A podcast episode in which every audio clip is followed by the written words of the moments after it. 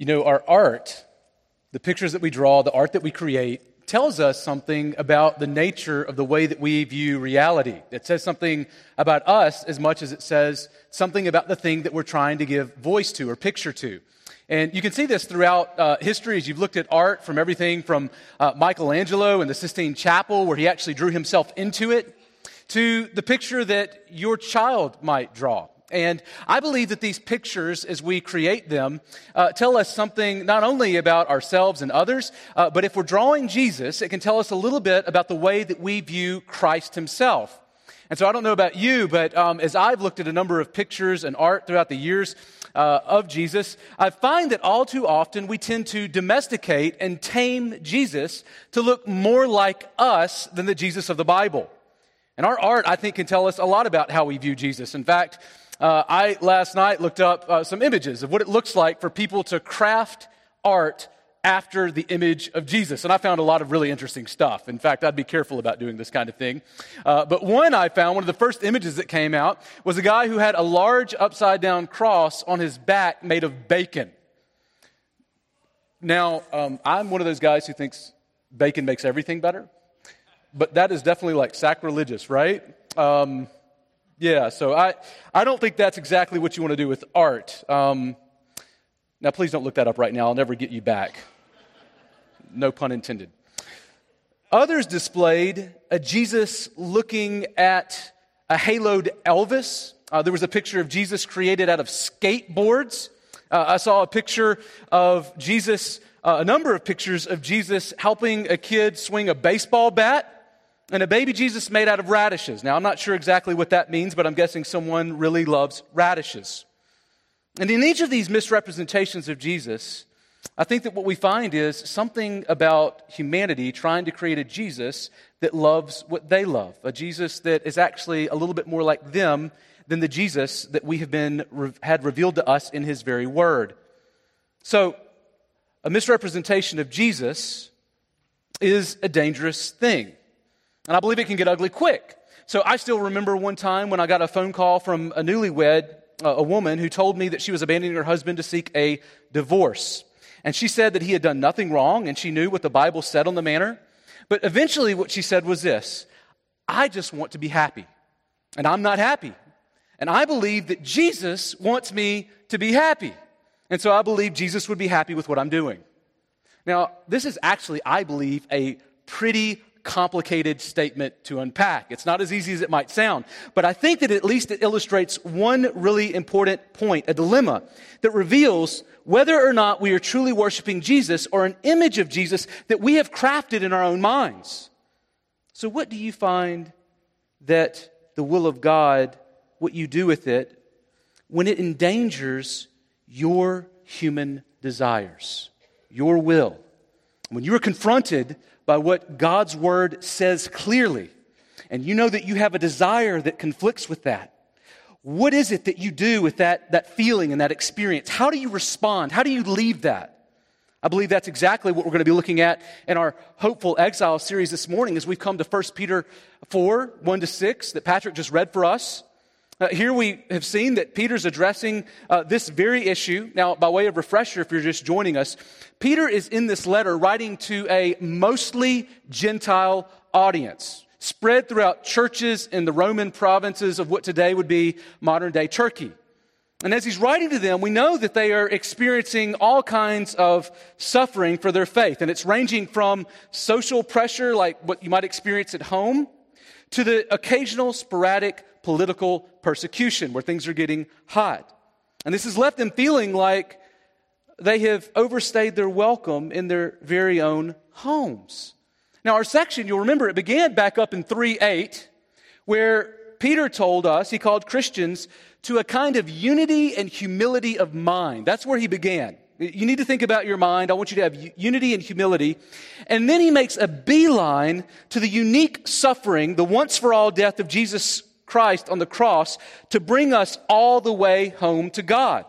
Uh, then he, he, he revels in the resurrection of Jesus Christ and the ascension of Jesus, where he went to heaven and now sits at the right hand of the Father, high above every power. That's the image that he has just given us in verses 18 to 22. And that's where he is looking that death and resurrection and ascension, when he says in verse 4 1 this morning, since therefore, since therefore, since we have seen that Jesus suffered and now he ascended to sit at the right hand of the Father, high above every earthly power, is at home with God, that is where I'm going to speak to you from. And what we saw last week is that his unique sacrifice opened up the gates of heaven for you and me. That is good news. But this week, what we see is that Jesus' suffering actually models the life that will lead us to glory. So here's our big idea. If you take notes, a great thing to write down.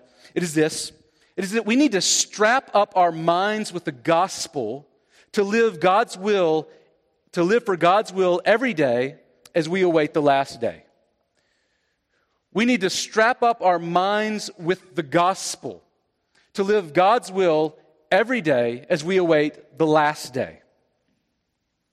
we'll see that in a number of ways. But before we do that, let's go to the Lord and ask that He would help us. Let's pray together.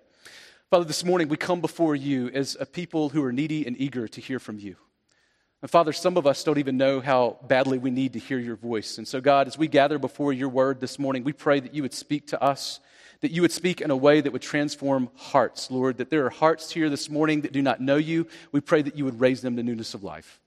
And that there are those this morning here who know you and need to hear from you and need to be transformed more into the image of Jesus. We pray that you would do that for, that for all of us. And so, Lord, help us this morning, we pray. Amen. Well, the first thing we see is this in verses 1 to 2, we see it's time to strap up your mind with the gospel to kill sin and live for God. It's time to strap up your mind with the gospel to kill sin and live for God. Now, you'll notice again that since therefore Christ suffered in the flesh, it is signaling that Christ's suffering death that led to glory not only brings us to God, but also sets the pattern for how we live in this time, this time, he uses that word in history, as we await another time, a time of the final judgment. He says this is a time that we need to live in a unique way. Do you see it? See, Peter here uh, actually uses this word suffered, and it's in a form that actually points to a definitive, past, completed action. In other words, he is pointing to a time in history where Jesus definitively dealt with sin for us at the cross. That's what he's drawing from here. You see it? Peter's moving from the exalted Christ. He's just given this grand image of Jesus high above every power, every authority, seen and unseen. And then he says, okay, now you're ready. Let's go back and talk, to, talk about that suffering again. I don't think that Peter wants us to lose sight of the exaltation as he talks about Christ's humiliation. He wants us to know where this story is going, but he wants us to see suffering well in light of that. And here's what he says he says this in verse 1, in verses 1 and 2. He says, Since therefore Christ suffered in the flesh, arm yourselves with the same way of thinking. For whoever has suffered in the flesh has ceased from sin, so as to live for the rest of the time in the flesh, no longer for human passions, but for the will of God. Now, I'm not sure how you view the Christian life. I'm sure there are many interpretations here. But Peter doesn't seem to be advocating a let go and let God type mentality towards Christianity. In fact, he uses and utilizes a military metaphor arm yourselves to describe how Jesus' suffering should reshape the way that we think about the world around us, the way that we interpret the reality that we live in. Here, what he says is is that we need to think differently in such a way that we are able to live the rest of the time in the flesh for the will of God. Now, when I was in high school in the 90s, uh, and I have to sort of set that reference so that you understand why I use this language that seems so old, we used to joke around and say, You better strap up before you step up. Now, that's not because we were like carrying guns. I mean, we did have guns in our cars for hunting and stuff, but not like, you know, to fight people with. But the idea was that if you were going to like actually confront somebody, you better be ready to actually make good on whatever threats you were making, right? Like don't step up if you're not strapped up to like actually take care of business. And I don't think that Peter's idea here is too far off. I mean, it's more holy than that, but it's not too far off. See, he says that we are living in a strange, dangerous zip code far from home, and we need to make sure that we never leave home without strapping up our minds with the gospel. We need to make sure we never leave home without strapping up our minds with the gospel. But you have to ask yourself in this context who is the enemy? Who is it that we are getting ready for? Because he has listed a number of enemies throughout. You'll remember in 18 to 22, he mentioned spiritual forces that were a danger to us. He mentioned in verses 13 to 17 revilers who were reviling Christians. In verses 8 to 12, he talked about those who were doing evil towards them. Or maybe he simply has in mind this evil culture that the whole letter seems to be addressed to encouraging Christians how to live through. See, clearly they're surrounded by both human and spiritual dangers all around. But the specific danger that Peter's dealing with here, I believe, zeroes in on a problem closer to home. Are you with me? The, the answer to this question, I, I believe, is illustrated really well in a book by Dave Harvey on marriage called When Sinners Say I Do. Don't know if you've married uh, read that book. I would, I would commend it to you. But in it, he has a chapter where he begins by saying, I remember one morning after being married, waking up with the worst of sinners. Thinking, That's a tough thing to say. And then he saves it. He says, and it was me. And maybe you've experienced that where uh, you thought you were pretty holy like I did, and then you got married and you realized that, like, she's not making me feel like I'm holy anymore. And then you realize, because I'm not actually as holy as I thought I was. And that's exactly the kind of image I believe that we get here in this text. an understanding, a realization that we are not as holy as we think we are, left to ourselves, we are actually sinners. Don't miss this.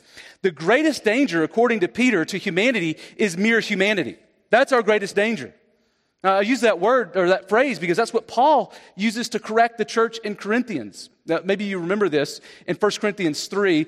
But Paul is about the business of correcting this church for all kinds of divisions and fights and ways that they are not obeying the gospel. Before he stops and he says, You know what your problem is? You look like mere humans. In other words, you, you look as though you are no more than mere humanity, that there is not that Spirit of God that is dwelling in you that makes you different than everyone else. See, mere humanity is not united, it is not humble, it does not prioritize God's will, it sacrifices others instead of sacrificing for others.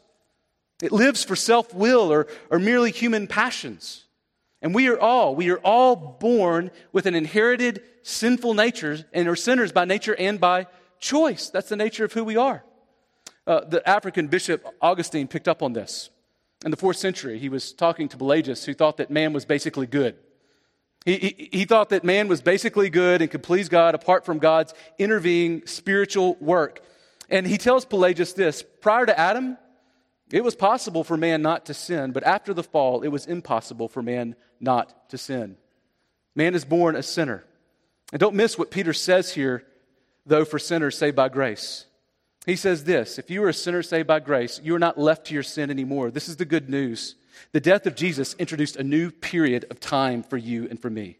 A new day has dawned at the cross, and a new time begins for everyone who has put their faith in Jesus. It is a new epic, a new page in history. Your life has changed. That's what Peter says here. We were freed from living chained to human passions to living for the will of God. That is a gift that is given to believers. See, faith signals an allegiance change. An allegiance change where we put sin to death in the power of the one who died for our sins. Don't miss this. The new era of redemptive history is marked by fighting merely human passions. We will not be perfect until Jesus returns, but a definitive shift has happened for the believer. And the real question is do we take God's side against sin or sin's side against God? That tells us something fundamentally about who we are. See, our greatest enemies are not external but internal. Mere humanity is the enemy of living as a children of God. Now, because the war is internal, both war and peace can be dangerous for your soul. You might feel like there are certain places that are safe, but the Bible tells us that we need to always be armed and ready. Uh, we can get caught up in, in dangerous places, both in war and peace. We can get caught up in thinking about God's good gifts in such a way that it mutes living for the will of God in our lives. Have you ever gotten to that place where, man, life is good and I don't know if I want anything to change? Jesus doesn't need to come back. Things are great. We can begin to believe that the ultimate good of our families is creating a never ending cycle of warm feels that we can Facebook about. But if not tethered to the gospel, it can lead us further and further from prizing God's will above our own, above making sacrifices so that more people can come to a saving knowledge of Jesus Christ and seeing our children sanctified in the image of God, not just well behaved kids that make other parents jealous. Good jobs, raises, awards, and promotions can lead to compromising, congregating with the pillar and buttress of truth. That is the church, the place where we seek to revel over the will of God. Good things drive us away from the necessary things. Dating godly people aimed at marriage can lull us to sleep See, war is as dangerous as peace too, though. Suffering through de- deadly diseases or chronic pain or terrible broken relationships can also paralyze us and leave us vulnerable to those merely human passions. Have I missed anybody this morning? We are in dangerous places, whether it be war and peace. And that is in the moment, it's in that moment that I believe that Satan finds an audience with our hearts and asks us all kinds of questions questions that we need to be ready to answer. We need to be ready and equipped and armed to deal with the questions that are coming our way. So that's when Satan finds an audience with our hearts and asks questions like this Does God's word really say that you need to obey him? Does that sound pretty familiar? That's that Matthew 4 kind of thing where Satan himself attacks Jesus and tries to have him turn on the will of God. And, and, the very first thing he does is he goes right at the Word of God and says, Hath God said this? Can you trust God's Word? And what is it that Jesus uses to come back at him? And it's the very Word of God itself. So he's being asked, we are going to be asked this question Does God's Word really say that you need to obey Him? And here's another little, just interesting little thing that, God, that Satan does, because he's tricky, right? He says, And by the way, isn't God forgiving? So does it really matter that you obey me? Won't He just forgive you? Or what about this? Don't you know what will make you happy better than God does? I mean, He's kind of busy up there. And you're sort of like in real time. And so maybe God just doesn't know how to make you happy like you know how to make you happy. Or maybe there's somebody else that knows how to make you happy in a way that God doesn't. Or another question that you might ask is Is God holding out on me? Maybe you've been there where you feel like, um, kind of like the guest that shows up to a house and you know the family is like hiding the good cookies in the back because they've just brought you out the cheap cookies. You're like, come on. Like, don't hold back. Don't be stingy with grace. Bring out the good stuff. And you view God kind of like that. Like he's stingy with grace as though he's got to hold back stuff because he doesn't have enough, right? It's a lie. It's a lie that Satan approaches us with. Or maybe you're single and you're saying, God, don't you know how lonely I am? I'm desperate. Do you really know what's good for me? Or does God even see me? Have you ever felt that one? I mean, can I trust that He is for me when it feels like He's not here? And if you've ever suffered, you know how your, your heart begins to ask, What did I do to deserve this? And God, don't you love me? So why? Sometimes it might feel like you're storming the gates of hell with a water pistol. But God says the gospel packs some lethal heat when it comes to protecting the mind and fighting off questions like these. Are, are, you ready? Are you equipped? Are you armed for the kinds of mind battles that you're going to be facing? Are you ready to think in this way that Peter is calling us to? You know, if so, you have answers to questions like these. You know that whenever you are confronted with a question about God uh, really uh, requiring you to be obedient to Him, you, hear the voice of Jesus say, But if you love me, you'll obey me. It's a love issue. And, you hear Jesus say, and not only that, remember, I too obeyed the Father, even to the point of death, where I said, Not my will, but your will be done. Or, or, whenever you have the question that comes before you, uh, does God really understand happiness? We know that He values happiness. Uh, joy comes from God. He created this stuff. And Hebrews 12.1 tells us that Jesus knew the joy and knows joy, for it was the joy that was set before Him that He endured the cross, despising the shame, and is now, by the way, seated at the right hand of the Father on the throne of God. See, God is the author of happiness, and He will not let any God pretenders offer lasting joy that they are incapable of creating. And maybe you're asking if God's holding out on you. Well, that's an easy one, isn't it? And if God gave his eternal Son, whom he loved with an infinite love, to save you, to rescue you from the gates of hell, to absorb the wrath of God that you deserved, that we deserved, then how much more can we trust that he will give us all things? That he is never holding back from us, that he will give till it hurts, he will give what he loves most. And does Jesus see you? Well, he saw you before you were born. He saw you when he took the cross for your sins. He saw you at your worst, and he died to bring you to God, seeing you in plain sight. We may never understand why we suffer in the strange ways that we do, but what we do know is that we have a God who never flinched at entering into our suffering with us to deliver us out of it, that one day Christ, who holds the universe together by his very words, will also stoop down and wipe away every tear. That's the Savior that we serve. Now, these questions are coming when we least expect it. When we were playing Monopoly at Christmas and we were being ridiculed for our faith in Christ. And that's why Peter says that it's time to be ready like a soldier for the war. We need to be, we need to strap up as soon as we wake up, right? Like in the morning, if we really take this seriously, we need to understand that the battle begins as we wake up before we get out of bed. We need to be ready to prepare our minds to face all that will face us. But notice that he also points here to a future coming time. He says this is the time to be armed, but also don't forget that there's a coming time, a time that is beyond this present dangerous time. He speaks of the rest of time. The rest of time. Anticipating, I believe, a new coming day when Jesus himself would come to judge the living and the dead.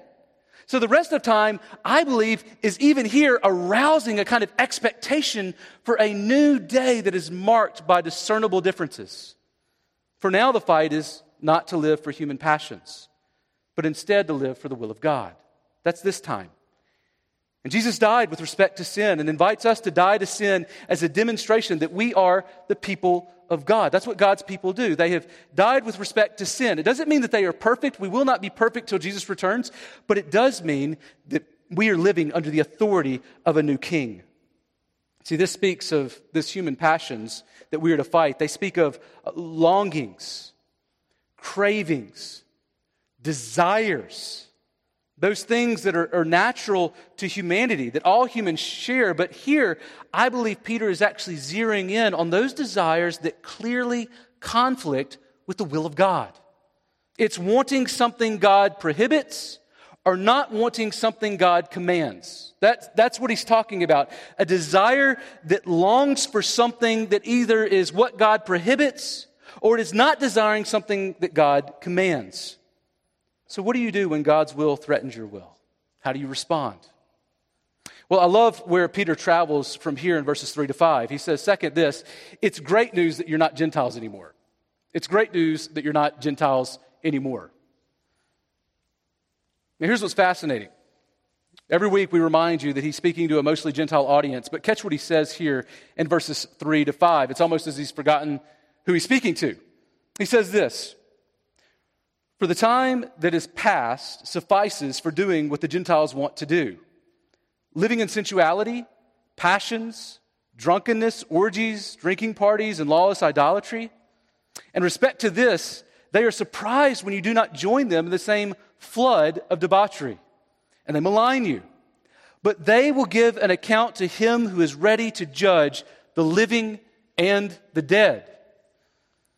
Now, did you catch that? Peter talks to these Christians as though they are no longer Gentiles. Why?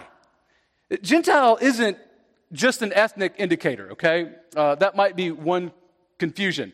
Uh, Gentile is not merely saying that you are not ethnic, ethnically Jewish. Uh, it's actually a, a, word that describes covenantal distinctions.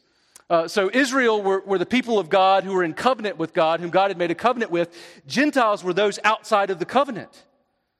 In other words, Gentile doesn't primarily describe ethnicity or what color they were, but how they stood in relation to God's special covenantal love. And those outsiders who were outside of the covenant of God at one point here have actually been brought into the fold of God such that they are not any longer spoken of as those who are outside of God's covenant. They are fully members of the people of God. See, there was a time when they received their voter registration that they would have to check Gentile instead of Jew. But, but they don't do that anymore. They, they check the people of God. That's who they are. That's their identity. That's what shapes them. And that's what it means by this statement the time that is past suffices for doing what the Gentiles want to do. Just think about what that means. There was a time when they did what the Gentiles want to do. You might be thinking, well, what was it that the Gentiles wanted to do? What were their human desires? Well, he, he just gave us a list, right? A list of all kinds of things the drunkenness, the orgies, the lawless idolatry. Like, those are the things that these people once were involved in.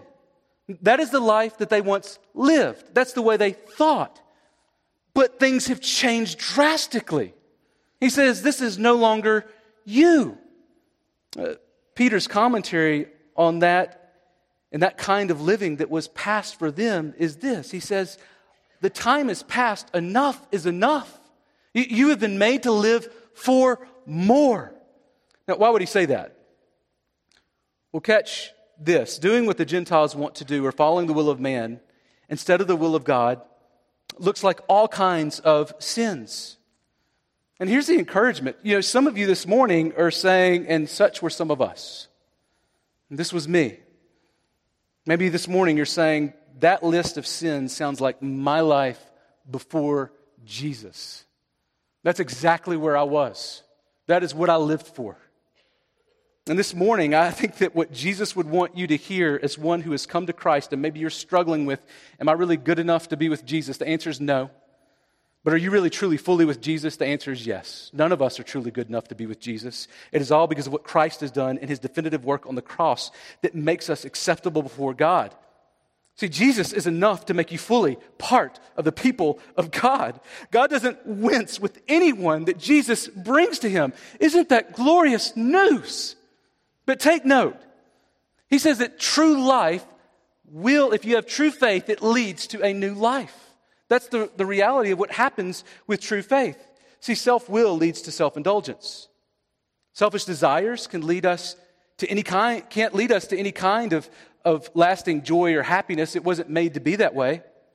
In fact, here's the, the secret the more that you run after selfish desires, the more that you actually run away from lasting joy. That's the bait and the switch.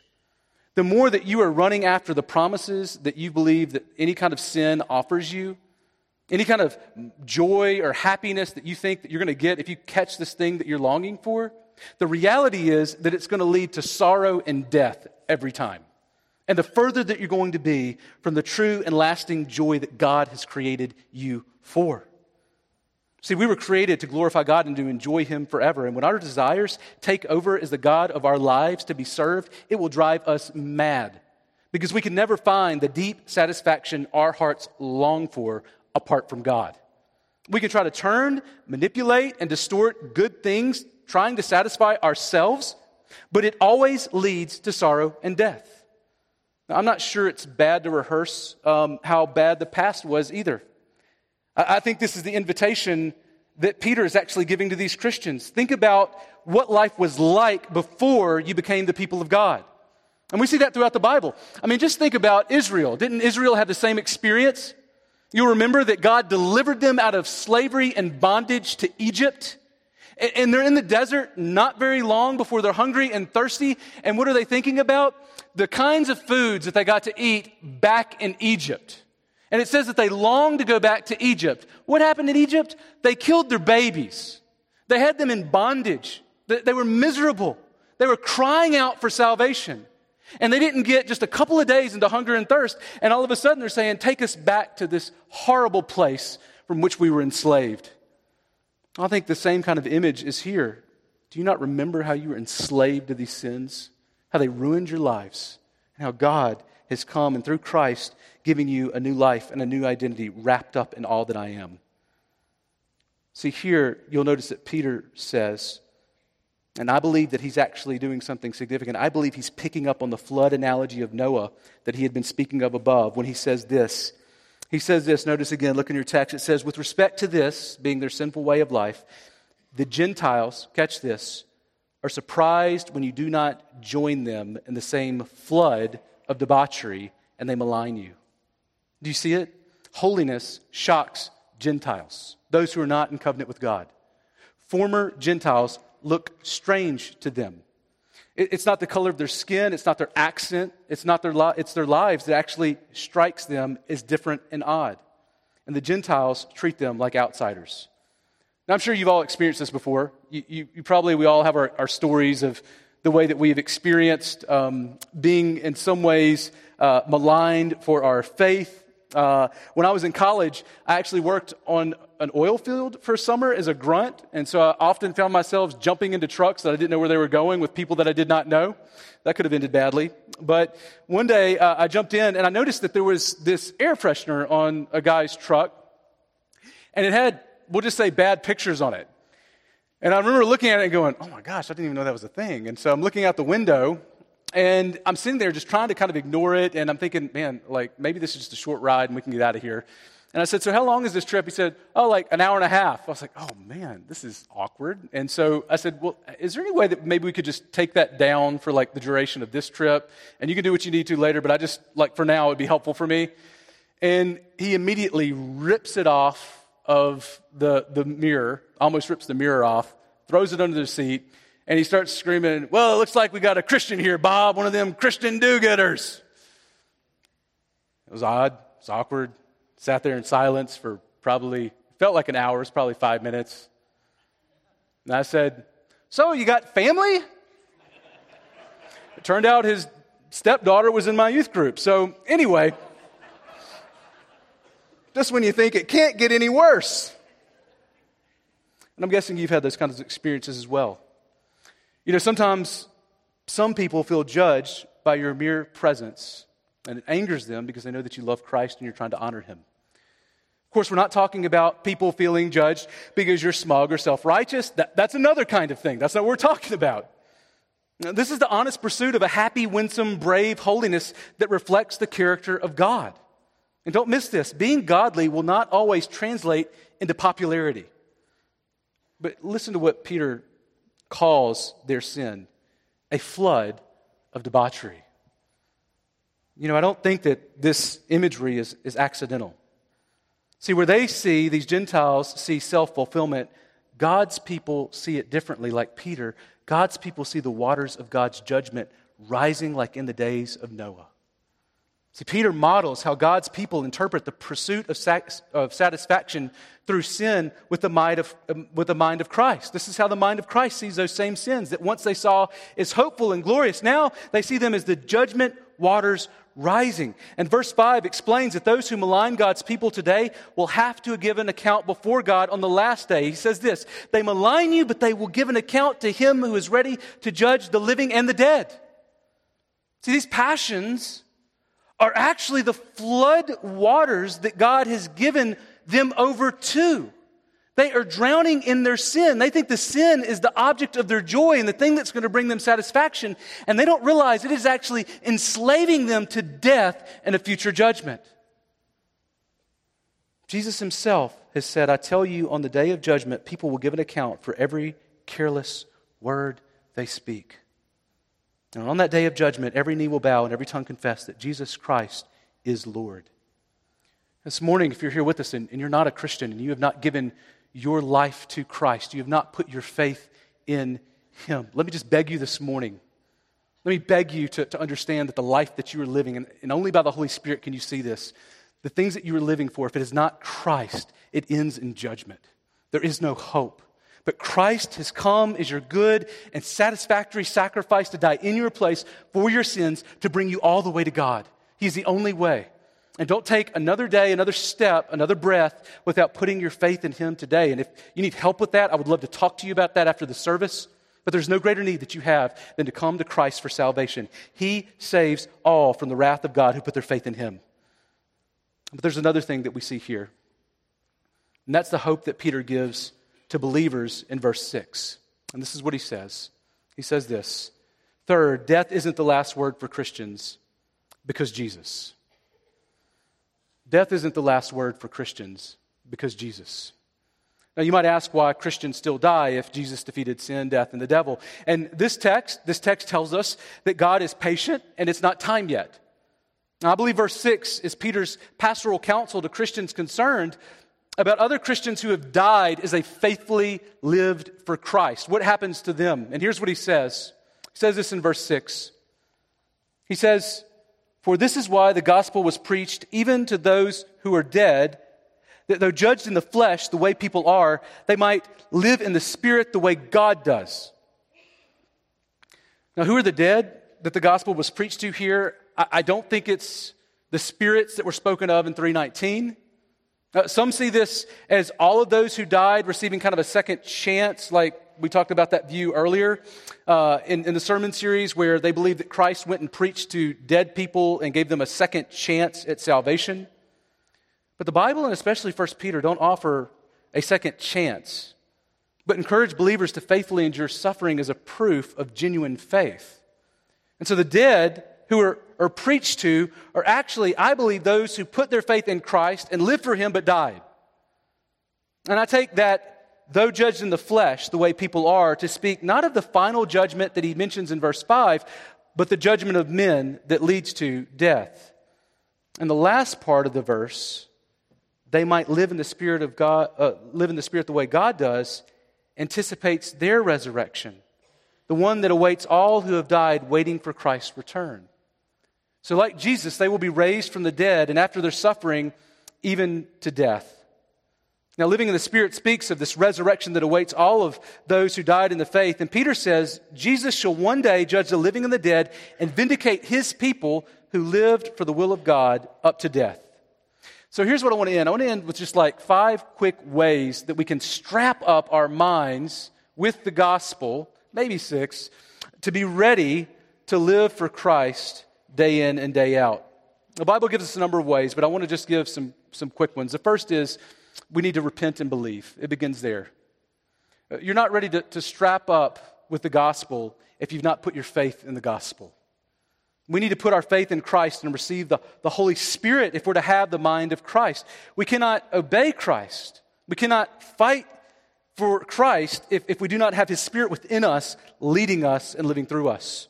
The Spirit drives us to Christ and His Word. And the primary weapon that we need for our eternal condition, our internal condition, is an internal change that is wrought about by the Holy Spirit. And that happens through the Word of God and the Spirit of God. So we need to repent and believe. Second, we need to kill sin. We need to kill sin. Uh, John Owen said, Be killing sin, or sin will be killing you. And I think that's a good motto for the Christian life. That is speaking of uh, what he would call mortification or a, a putting to death of sin. And we need to mortify human passions that seek to subvert the will of God. Sin leads to sorrow and death, but with the power of the Spirit, uh, we need to seek to put our sins to death because they don't belong in the life of Christians. Uh, I don't know how eager we are to get rid of sin in our lives. I don't know if we want to as bad as we ought to. You know, we're eager to do all kinds of things. And we can see a kind of intensity when something matters to us. Uh, I still remember um, we, we've had a number of pets in my home, uh, probably like nine um, at one time, and then like sporadic throughout. It's kind of like a pet hotel coming in and coming out all the time. But one time uh, we ended up with um, like four rodents, like two gerbils and two hamsters, and sometimes kids would like let them loose and uh, I remember one night, uh, one got loose. We didn't know where it was. We'd been seeking it out for a few days. We thought if we wait much longer, we can just follow the smell. And then I heard something sort of scratching in the couch one night when I was studying. And I went over to the couch and realized that he had chewed a hole up into the couch and was living there. Now, I guess had food for weeks or something. And so that's another story. But he's, he's in there, he's happy, he's like living it up. And we're like, how do we get this guy out of this couch? uh, simultaneously, we have a missionary who's staying with us, and he comes in, right, like in the middle of this thing, and he finds me in the middle of the night with the couch up, like on its corner, and I'm shaking it while, like, Carrie and, and Ben are sitting there, like, grabbing up in it with a stethoscope to find this guy. And then she screams, ah, because, like, it bites her, but we get him out, right? Like, what if we were just that desperate to get sin out of our lives? Right? Like, how desperate are we? Like, are we lifting the couch up? Are we shaking that guy? Are we saying, like, man, this is not good for me? I don't know. We need to take, I think, sin more seriously. We, we struggle with lust and arrogance and jealousy, division, drunkenness. And it's a bad flood that you don't want to get caught up in. Third, live for God. This is vivification. It means positively obeying God, to vivify God. This is one of the best ways to protect your conscience. You know, you want to talk about your mind, your conscience is part of that, that sense of what's right and wrong. You don't want to break that. You don't want to sear that by not obeying your conscience, knowing that when it says that something's wrong, you shouldn't do it, and when something's right, you ought to. Don't sear your conscience. Obey the clear commands of God. When it comes to questions of discernment, ask what the Bible clearly teaches. Obey that. If it's confusing, seek counsel from pastors. And on issues that aren't clear, because the Bible doesn't give you all the rules, right? Like, uh, as far as, like, here's, you know, what you do, what you ought to do on Facebook and not. But if you're seeking, like, discernment issues, seek the Holy Spirit's guidance and the counsel of pastors and make a, tri- a decision and trust God. That's decisions like who to marry, what job to take, what school to go to. Fourth, get an objective perspective on your life. The Bible says we are all in danger of self deception and that we need others to help us see ourselves with greater clarity, uh, like the side mirror of, for your blind spots in your car. I don't know if you've ever seen this. I have a, a car that like has this screen that when I turn the turn signal on, it actually turns a little screen on and shows me who's on my blind spot. And it's great, except when I'm not driving in that car and I come to get used to it, and it's not there, and I almost hit people all the time now. It's because I got so dependent on having like this, this side view, my blind spot. You know, I think that discipleship and, and mentors and people speaking into your life are like that. Like you, if you are left to yourself, are in danger of being self deceived. As smart as you are and as much of the Bible that you know, you are in danger of being self deceived. And you need somebody who objectively can speak into your life. So, who is that? Who, can, who knows you well enough to see your blind spots that you let into your life? Who do you speak to in such a way that you're like, I'm going to lead with, this is embarrassing for me to tell you? Like, who do you have in your life like that? Or are you hiding your blind spots from you and others so that nobody can see them? Let me just encourage you find at least one or two people in your life that you can meet with regularly to talk about the scriptures with and open up your life to more and more so that they can see those spots, show them to you, and help rescue them out of them. Fifth, be faithful to your local church. Hebrews 10 19 to 25 says that we need to meet together all the more as we see the day approaching, the day of God's judgment. The church is the pillar and buttress of truth. If you want to get your mind right, then why don't you hang out with the people who are the pillar and buttress of truth? That's a good way to get your mind right. It's not safe to stray from meeting with God's people. So, do you find yourself meeting with God's people more and more or less and less? My guess is if it's less and less, you're in danger you don't know. And finally, don't lose sight of that last day. That last day is coming quickly. You should pray and hope for and long for that day. You should be getting your ready your life ready for that day. Are you ready? Let's pray.